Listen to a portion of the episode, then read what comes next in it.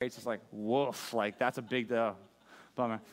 Hey, I have a story that might make you go oof or woof, depending on your translation of that word. Um,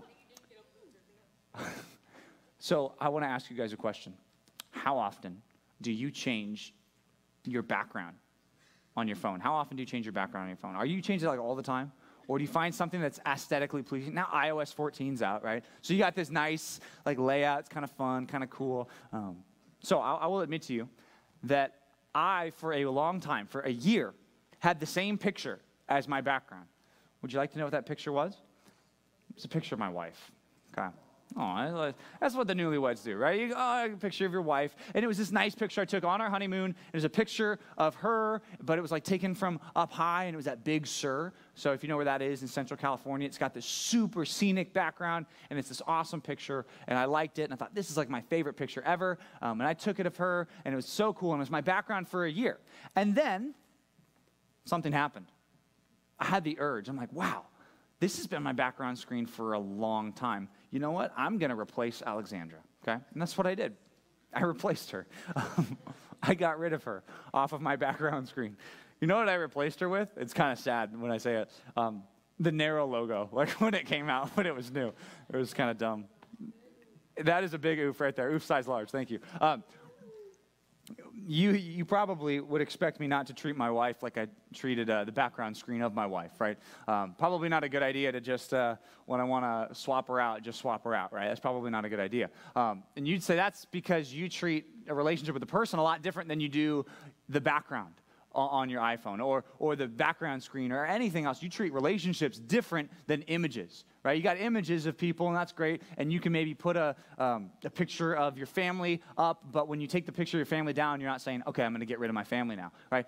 Eh, hopefully, what the image represents means more than just the image itself. And that's good and that's true. The problem is that sometimes people, instead of treating others like they're real people, they treat them like they're images. They treat them just like they're pictures and like they're not even real people. And that's going to happen today in the Gospel of John when the people, instead of embracing Jesus as a person and trusting in him, instead of doing that, they just want what they want. They want more bread.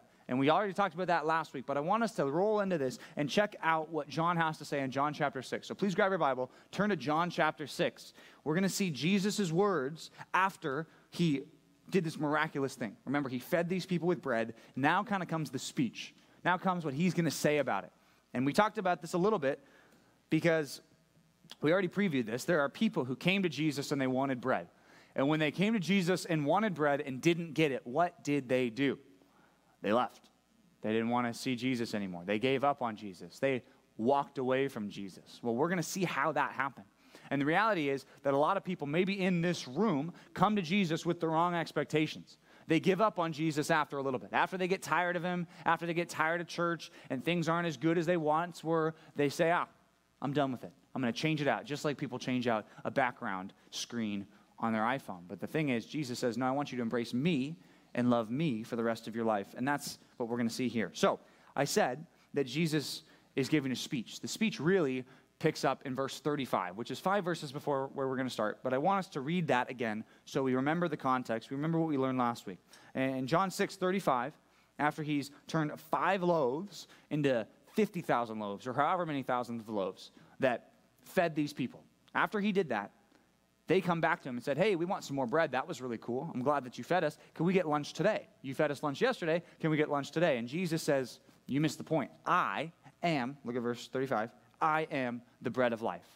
That miracle was just a, a pointer, it was just a signal, it was just a sign pointing to the reality. It says, Whoever comes to me shall not hunger. And whoever believes in me shall never thirst. We're not talking about physical hunger. We're not talking about physical thirst. We're talking about something else. He's trying to get them to see this, this physical thing was just a, just a thing we were trying to point to, to something else. Now, verse 36, it says, But I said to you that you have seen me, yet you don't believe. These people following Jesus, they don't even believe in him. Verse 37, All that the Father gives to me will come to me, and whoever comes to me, I will never cast out. Verse 38, For I have come down from heaven, not to do my own will, but the will of him who sent me. And this is the will of him who sent me that I should lose nothing of all that he has given to me, but I shall raise them up on the last day. For this is the will of my Father. Just to repeat for a third time.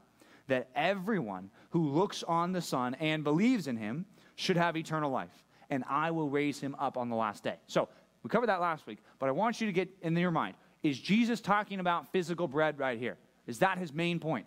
No, it's not, right? He's calling himself the bread of life. And how do you embrace the bread of life? Right? How do you embrace him? He says it right here in verse 40, right? Whoever believes in the Son, whoever trusts in Jesus. That's what Jesus is getting at. All of the physical, all of the signs are all pointing to that spiritual reality. Now, verse 41, look what it says. The Jews grumbled about him. And I don't think that that's an accident that John puts that in there. The Jews grumbled about him. Can you think of maybe another time where the Jews grumbled after they got bread? They grumbled, right? What does that remind you of? Reminds you the Old Testament, right? The book of Numbers, where they got this bread from heaven, and what did they do afterwards? They grumbled and said, Oh, I'm tired of Krispy Kreme donuts every single week. Could we get something else? And then God gave them quail, they gave them meat. And they said, That's lame. And for 40 years, imagine eating. So this happened to me. I will admit to you. I, I, I complained this week, and I should not have.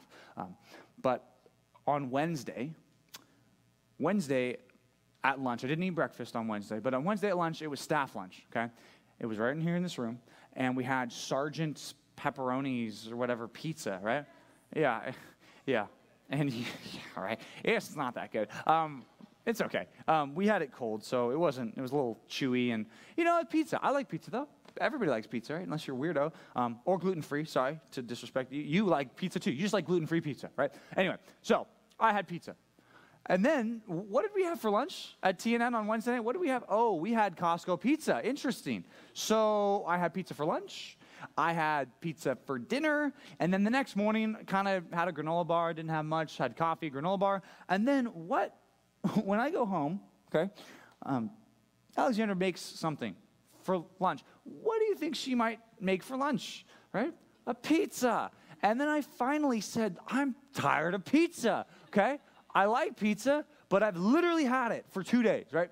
If I get sick this week, you know why, because I had pizza for two straight days. Eh, did we have pizza that night? We might have had pizza that night. Okay, that's crazy. Anyway, so we had pizza time and time and time again, and it was crazy, but I found myself feeling probably like the Israelites. They probably didn't feel so good having the same food every day. So they grumble. The Jews grumble about Jesus, and here's why. It says, Because, verse 41, he said, I am the bread of life that came down from heaven. They did not like that. They didn't like that he was the bread that came down from heaven. What does that say about Jesus? When Jesus claims to be, well, it says that Jesus comes from heaven. They didn't like that very much because that's saying, well, you're different than me. You come from heaven, right? I don't come from heaven. The Jews are like, well, we don't come from heaven. That, that's interesting. Verse 42 says, They said, Is this not Jesus, the son of Joseph, whose father and mother we know? How does he now say, I have come down from heaven? They say, He can't come from heaven. We know his parents. That doesn't make any sense. Verse 44, or verse 43, sorry. Jesus answered them, Do not grumble amongst yourselves, which, which should remind you of these Old Testament people who grumbled after receiving a, a meal from God. It says, No one can come to me unless the Father who sent me draws him, and I will raise him up on the last day. So, Jesus is giving an interesting insight to what happens when people come to Jesus and really trust him. What is happening all along? Jesus is explaining that right here. Jesus is saying that it's not just something that they do and they choose. This is something that's going on beforehand, that God is drawing them to himself. That's what's going on here. So, check this out. Verse 45. He says, It is written in the prophets, and they will all be taught by God. And that is right, comes from Isaiah chapter 54, verse 13. How about you guys write that down? Isaiah 54, 13. That's what this reference comes from. This reference, Isaiah 54, 13, is something that was probably on their minds when Jesus said this. He's quoting this. They should remember this. And here's what Jesus says about that. Here's his little commentary. He says, Everyone who has heard and learned from the Father comes to me. So, if you think backwards, all the people that come to Jesus, what's going on before they come to Jesus? God is doing something in their hearts. God is drawing them to himself. He says, even, it's like he's teaching them. Then, verse 46, he clarifies, not that anyone's seen the Father. And sometimes the Jews really stumbled over that. They said, well, no one can see God. And Jesus says, you're right. No one can see God except there is someone who can see God, uh, he who is from God. Right? And what is he doing? He's, you know, when he's saying that, he's pointing at himself. Right? except me, because I've come from God. He has seen the Father. Verse 47 Truly, truly, I say to you, whoever believes has eternal life. and I am the bread of life. So, how does a person get to know God? How does a person get satisfied? And how does a person have a relationship with God? Is it through any works of their own? Is it through anything they can do? No, right? It's through Jesus because he says, I am the bread of life. That's what that means. Verse 49 says, Your fathers ate the manna in the wilderness and they died. This is the bread that comes down from heaven, so that one may eat of it and not die. He says, Here's the thing the food I just fed you yesterday, it's a lot like the manna from the Old Testament. It was a miraculous meal, okay? And that's how I want you to think about that. It was a miraculous meal. It was something that was out of the ordinary, supernatural. It was a meal that God fed the people. What was it supposed to do? Man in the wilderness, it was supposed to lead them to say, I need to trust the Lord, not anything that I'm going to do. What is Jesus' miracle all about?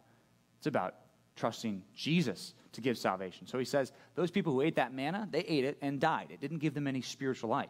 It says, I am the living bread. Different than just bread that you eat and consume. It says, I am the living bread that came down from heaven. If anyone eats of this bread, he will live forever. And the bread that I will give for the life of the world is my flesh. And that's where the, the, the, the music in the background goes dun, dun, dun. All right, it says, It's my flesh. That's a little extreme, Jesus. He's saying, you, here, Here's how you get life. Jesus is saying, Eat my flesh. Eat it. it's like, well, how does that work? Uh, do I have to eat someone's body? Right? Well, what has Jesus been talking about this whole time? He's been talking about embracing him. So this is another metaphor that Jesus gives. He's not literally saying you should actually eat, you know, my, my, my, muscles and my bones. That's not what he's saying. That's missing the whole point because he's been saying you need to believe in me. Now, verse 52, what happens when the Jews here eat my flesh? They say, wait a minute, that can't be right. How can this man give us his flesh to eat? And if you're thinking this is a weird sermon that Jesus is preaching, right, you're probably thinking like the Jews are. But I want you to think in a different way. If I told you, I have a book for you, I have a biography of somebody or a documentary that I'm going to uh, send you a link to. Here's what I want you to do I want you to devour that book, devour that book, and then also drink in all the wisdom that you can get from that book. Would you say, ew, John, I can't, I can't eat a book? Are you kidding me? Why are you telling me to eat a book? Right? You told me to devour a book, right? You'd say, no, well, that's not what he meant. He meant like ingest it, right? Even that, that word ingest, what does that mean, right? that means eat, right? We use the language all the time. So Jesus is not doing anything all that weird, right? It's kind of weird on the surface, but you got to get to what he's really saying, right? And even the whole drink my blood, right? That's not something that was allowed. You can't drink blood. It was a, it was a bad thing. It was against the law in the Old Testament, right? I don't know if it's against the United States law, but I would not recommend it, right? Not smart. Don't drink blood. That's gross. Um, that's not what he's trying to really say. He's trying to say you got to benefit from my death, even my flesh. And I want you to think how can a person benefit from the life and death of Jesus? How can you gain something and benefit just like you gain something when you eat food? Because remember, every time you eat food, what's happening? Something is dying so that you can live. Something is dying so that you can have the energy. That's what calories are. They're, they're units of energy, right? That's what every time we have something to eat, even if it's um, like a plant, even if it's not meat, right? it was still alive at one point, and you're getting the energy from it. That's, that, that's what Jesus is trying to say. I'm going to give my life for the world. Not just my, my, my life, like my soul life, but my, my flesh life too, like my, bod- my bodily life. He's giving that for them. Now, verse 53 Jesus said to them, Truly, truly, I say to you, unless you eat the flesh of the Son of Man and drink his blood, you will have no life in you. Whoever feeds on my flesh and drinks my blood has eternal life, and I will raise him up on the last day. Right? You can see why the Jews were kind of freaked out about this. He's saying, You got to eat me for, for you to live. And they're saying, We can't eat people. That's gross. Well, that's not what he meant. I, I just think that that word is so interesting verse 54 Whoever feeds on my flesh and drinks my blood has eternal life, and I will raise him up on the last day. If you take verse 40, right, you even take some other verses that we got going on in this passage and say, He said, do something and you'll live forever, right? And then he says, Eat my flesh and you'll live forever, right? That means, eat my flesh, drink my blood means something else. It means, what does it mean? To believe in Jesus. Those two things are substituted out for one another. And that's what Jesus is trying to say. Verse 55 For my flesh is true food, and my blood is true drink. Whoever feeds on my flesh and drinks my blood abides in me. They have a relationship with me, and I in him. Verse 57. As the living Father sent me, and I live because of the Father, so whoever feeds on me, he will also live because of me. And this is the bread that came down from heaven, not like the bread that the fathers ate and died, not like that manna, that was just physical food. It says, Whoever feeds on this bread will live forever. Jesus said these things in the synagogue as he taught in Capernaum. You can tell why some people were freaked out. Some people did not like this message from Jesus because he's saying, You need to embrace me as a sacrifice. They didn't like that. They said, You have to embrace me as a sacrifice for sin. And that's what we have to do. That's point number one. And there's a lot of buildup for that, but write this down for point number one. Embrace Jesus as the sacrifice for your sin. Embrace Jesus as the sacrifice for your sin. Sometimes it's easy for us to say, I believe that Jesus gave his life for people. I believe that. I believe he died for people. It's another thing for you to personally embrace his sacrifice for your sin, for the things that you've done wrong, for the lies that you've told, for the times you've disobeyed your parents. It's one thing just to agree that he could do that, it's another thing to trust that he's done that for you. Okay? That's very different. And here's the thing in this passage, there are people who are called disciples. They're called disciples. What that means is a follower or someone who's been taught. Disciples who walk away. What he's not saying is there are people who are real Christians who really trust in Jesus that bail after a while. That's not what he's saying. He's saying there are people who kind of came on the fringes, was interested in hearing about the Bible, interested in coming to TNN, small groups, church, but then they bailed because they'd never really trusted in Jesus. This is a turning point in the Gospel of John, and this is a turning point for a lot of people. And I even want this morning to be a turning point for a lot of you. Maybe you've heard the gospel, maybe you've known the gospel, and you've said, hmm, it's interesting. Maybe, maybe I'll deal with that later. Maybe I'll worry about that when I get older. Well, he says, you have to embrace me as a sacrifice. I want to turn to another passage that kind of explains more of what that means to embrace Jesus as a sacrifice. I want you to turn to Hebrews chapter 9. Hebrews chapter 9. This might be a part of the Bible you don't know very much about. Maybe a time when in the daily Bible reading we go to the book of Hebrews and you're like, whoa, this is confusing. I don't know what's going on with all these sacrifices and laws. Well, I want to explain this because I think actually the author of Hebrews explains exactly what Jesus is saying in John chapter 6. To benefit from someone's flesh and blood is a concept that is foreign to us, okay? Other than the concept of eating. I think that's helpful. You still understand that when you eat a hamburger, when you eat a Chipotle burrito, right, you're benefiting from the chicken, that little chicken with no head, right? Um, well, they had a head at one point, you know. I don't know how that works if they don't have one. If you know, maybe get back to me if they can live without a head. Um, but you know what I mean, right? You benefit from that chicken's life. That chicken died, now you're eating it. You're getting the energy that it had in its life. Now it's being transferred over to you through calories. Right? Well, was another way, more a symbolic way, that these Jews would have understood this to be talking about. They, they're thinking about sacrifices. Okay? In the Old Testament, what they would do as a symbol and as a picture of what Jesus was going to do, what God said, I want all these people to do, these Jewish people, is I want you to take your guilt transfer it over to an animal, and then have the priests kill this animal. Have them spill their blood. And that's going to be a picture that because of your sin, someone has to pay. That was this picture. And the Jews understood that about sacrifice. But what they didn't understand is Jesus was claiming to be that sacrifice. Now, look at verse 11. This is Hebrews 9 11. Hopefully, you're there at this point. It says, But when Christ appeared as a high priest of the good things that have come, then through the greater and more perfect tent, not made with hands, not of this creation at least, he entered once and for all into the holy places, not by the means of blood, the blood of goats and calves, but by the means of his own blood, thus securing an eternal redemption. He's saying when Jesus shed his blood, what is he doing? One sacrifice for everyone who believes in him. Right? And this is why um, when some people talk about uh, communion, a lot of people like to talk about communion and the, and Lord's Supper, especially when you're talking about John chapter 6, because it sounds like Jesus is kind of talking about that. Here's the problem with people who view communion as something where Jesus dies every time. Hebrews chapter 9 says that Jesus died once. Jesus did not have to die every time that you sin. Sometimes we think about it that way, that every sin deserves death. That's true, right? So now, instead of picturing every sin that you do, Jesus dies again, that's not biblical. What you should picture is every time you sin, that's another death sentence that goes on Christ. That Christ has billions upon billions of death sentences that he took in one day. Now, think that through. If Jesus was able to satisfy all those death sentences in one day, what must that have been like for him? How did God punish Jesus? If in one afternoon Jesus paid for all of the sins that everyone who believes in him committed. That makes the cross a lot bigger. That makes it a lot more amazing. Look at verse 13. It says, For if the blood of goats and bulls and the sprinkling of defiled persons with the ashes of the heifer sanctify for the purification of the flesh, how much more will the blood of Christ?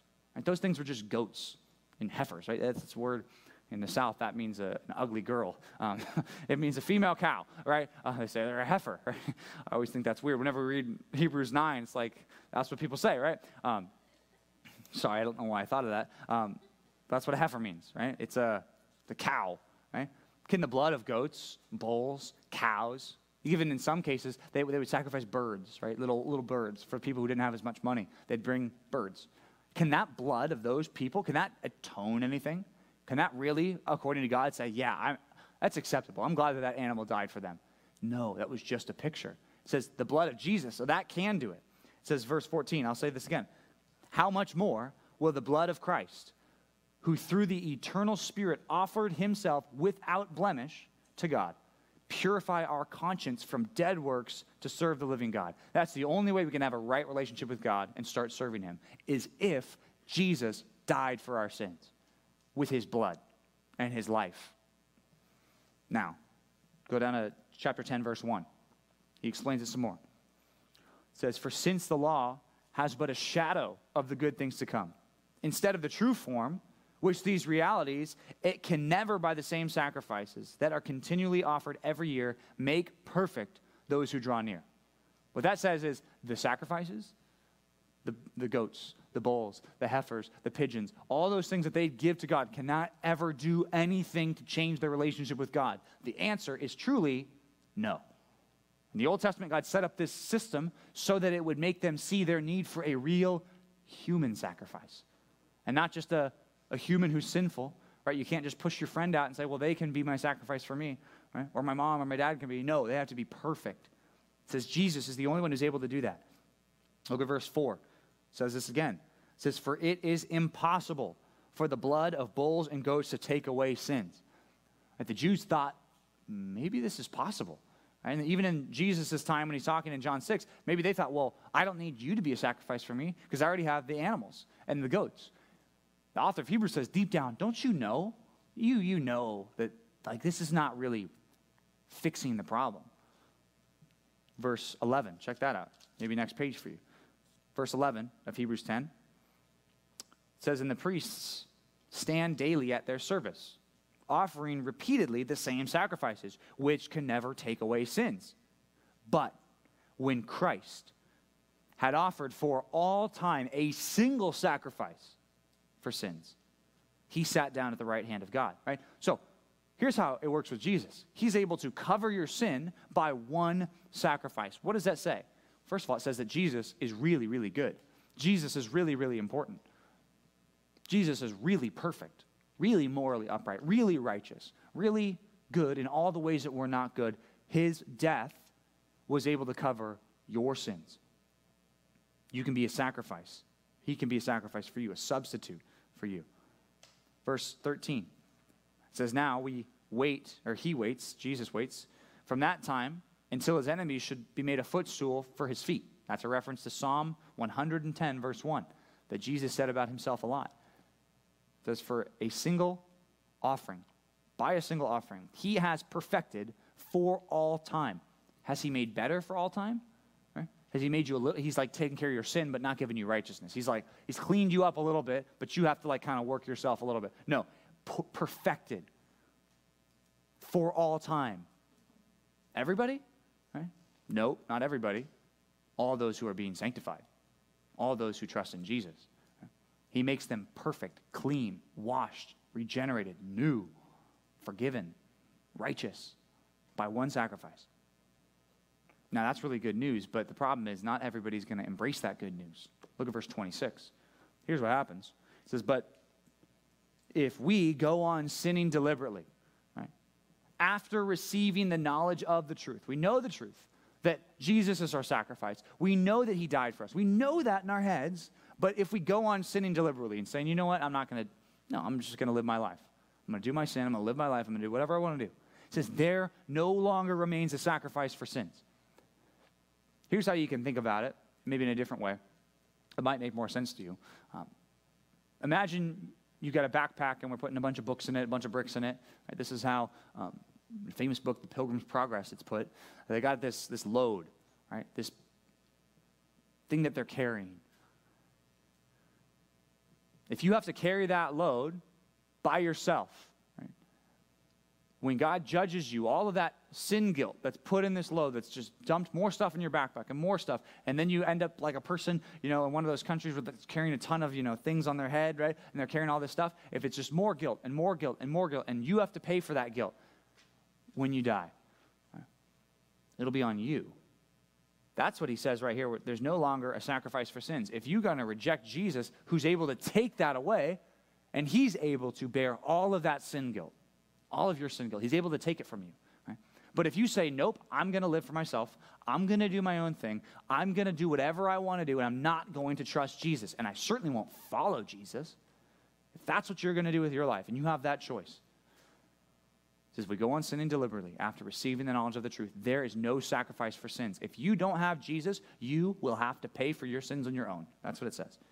Verse 27 says, There's no sacrifice for sins, but there is for those people who reject Jesus a fearful expectation of judgment and a fury of fire that will consume the adversaries, right? Which you might say, ooh, yeah, God can consume those bad people. Who's the bad people in this situation? The people who don't trust Jesus, the people who aren't Christians. Right? And you might not think of, you might think of yourself in this third category. You're like, well, I'm not, I'm not a Christian yet, uh, but it's not like I'm rejecting Jesus. Oh, yes, you are rejecting Jesus. If you aren't embracing Jesus, you are rejecting him. You are one of these adversaries that it says his fury of fire, his, judgment is going to get you. It's going to catch up to you. Verse 28 says, Anyone who set aside the law of Moses dies without mercy on the evidence of two or three witnesses. Right? Law of Moses was like a lot like the law today, that there's certain rules that if you broke those rules, you deserve to be punished. Right? And a lot of them were, were bad, capital punishment. If you were to, uh, there, there's a law that if you struck your parents, if you tried, if you beat your parents up, which is like, whoa, that's really bad. Right? It says a person who beats their parents up will be put to death. That was a death penalty in the Old Testament because you were supposed to honor and respect your parents. It says if you did that and two or three witnesses, two people saw you do it, three people saw you do it, and they could testify, this is what happened, I saw them do it, and they, they stand in court and say, this is what happened. What it says here is they should rightfully face whatever punishment the law says if they can be proved by the evidence of two or three witnesses. Now, verse 29 says, How much worse punishment do you think? He asks the question to the reader. Now you can think, How much worse punishment do you think will be deserved by the one who has trampled underfoot the Son of God and profaned the blood of the covenant? Now think this through. Someone died for you. That's, that's what the gospel says. Someone died for you. And it wasn't just anybody. It wasn't me. It wasn't your friend. It wasn't your family member. It was Jesus, the God man, the one who we studied two weeks ago, who said he's the God man. The one who, here in John chapter 6, was able to do miracles. That person died for you. An important person, the most important person in the universe, died for you. Not just for me, not just for my friends. No, no, no, but for you. Okay, now think this through. He died for you. And now this is what it's saying for everyone who doesn't embrace Jesus. Is it's like you're just saw him die. He died for you, and you're just like stepping on him. You're trampling him under your foot. Right, maybe in a more real sense, it's like if someone um, pushed you out of the way in the middle of the street and ended up getting hit by a car and, and, and dying, right? Happens all the time, and people save other people by doing that, right?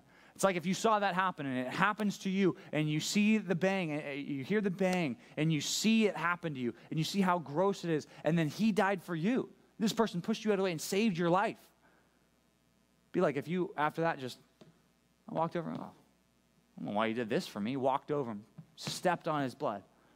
Right? You'd say, well, that's horrible.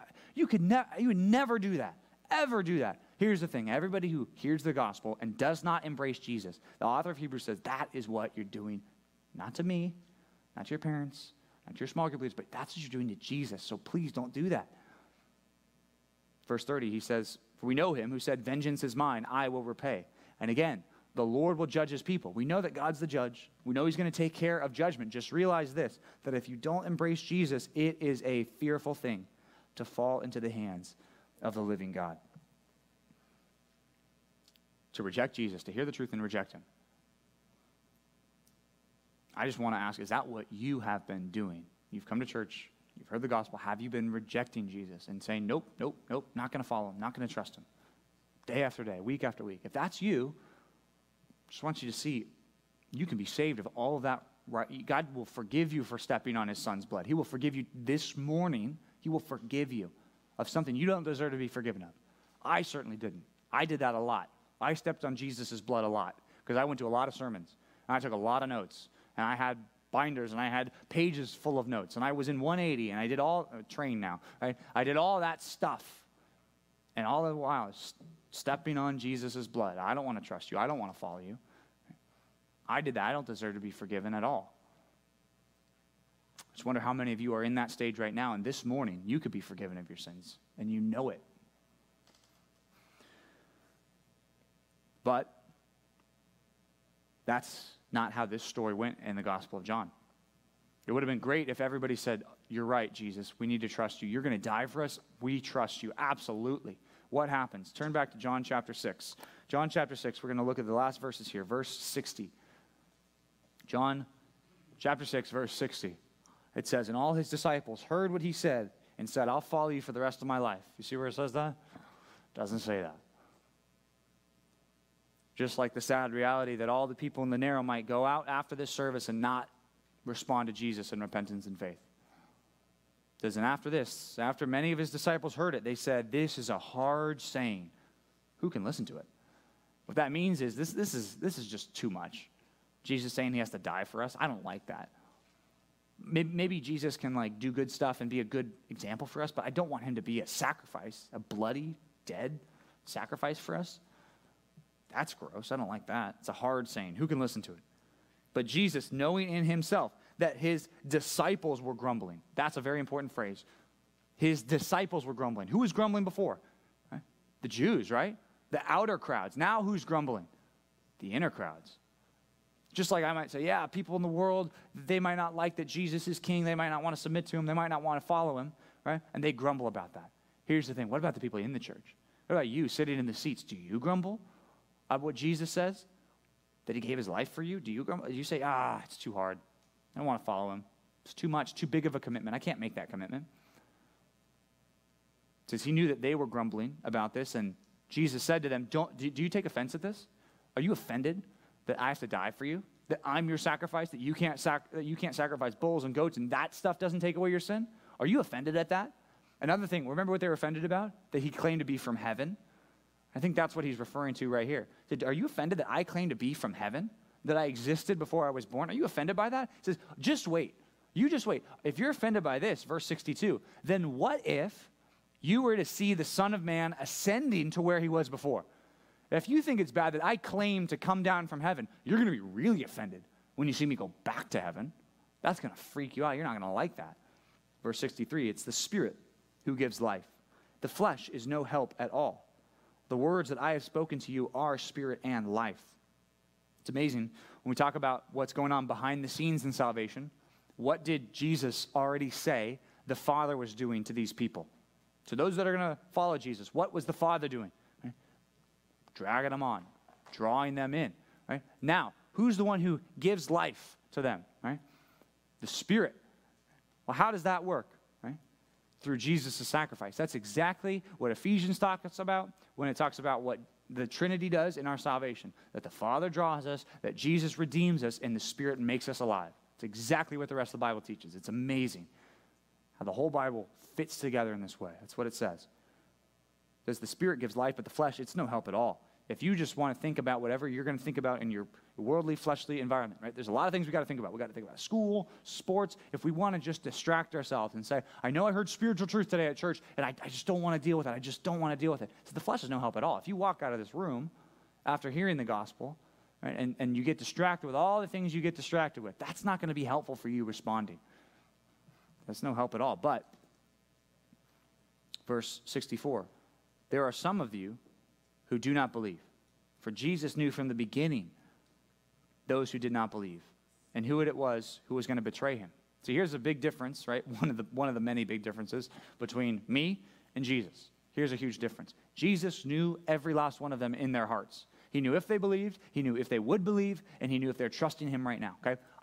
I am completely blind to that for this room. I have no idea, right? Some of you claim to trust in Jesus, and you're not really trusting Jesus.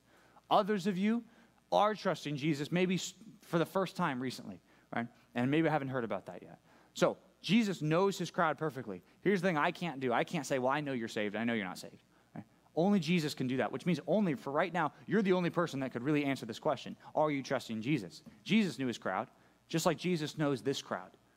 He knows right? Which is why if you try to fake your small group leader and try to fake me, right? It just it's just it's just a stupid thing to do because it's like, well, who are you gonna, are you going to fake out God? Right? Can I can John save you? Can your small group leader save you? Right? No, then why are you trying to fake them out? Right? What good is that? Right? If you can't fake God out, you're just playing the game. It says, look, these people they could not fake Jesus out. He knew. Verse 65 says, This is why I told you that no one can come to me unless it is granted to him by the Father. It's an amazing spiritual truth that God picks people and God draws people to himself. Now, verse 66. After this, right, Jesus just put the knife in even deeper with a lot of these people. He just twisted it there. Verse 66, he says, After this, many of his disciples turned back and no longer walked with him.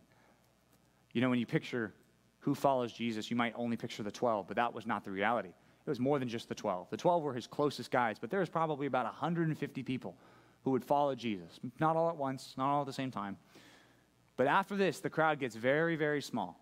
Many, not some, not a couple, many people. Imagine that. These people gave up everything to follow Jesus for a little bit. It says they, they gave up. They said, not going to do this.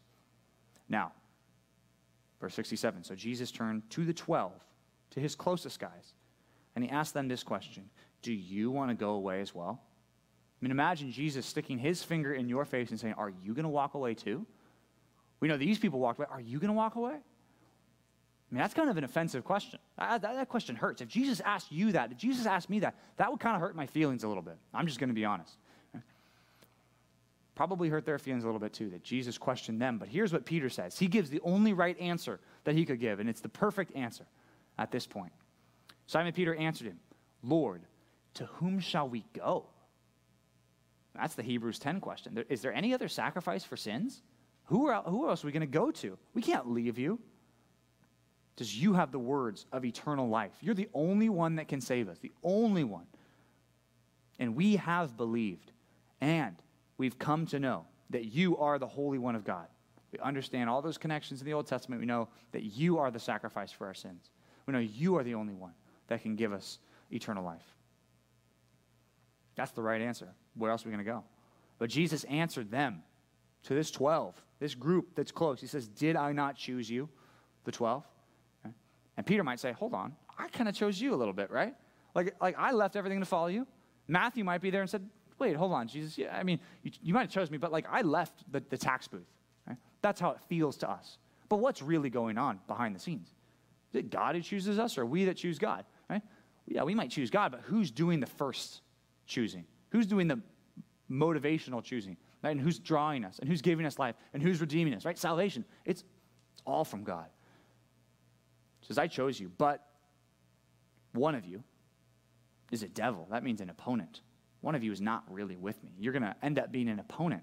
Then John adds something here in verse 71. He says, He spoke of Judas, the son of Simon Iscariot, for he, one of the twelve, was going to betray him. Now I want you to think this through. Which one are you? Are you Judas? Are you Peter?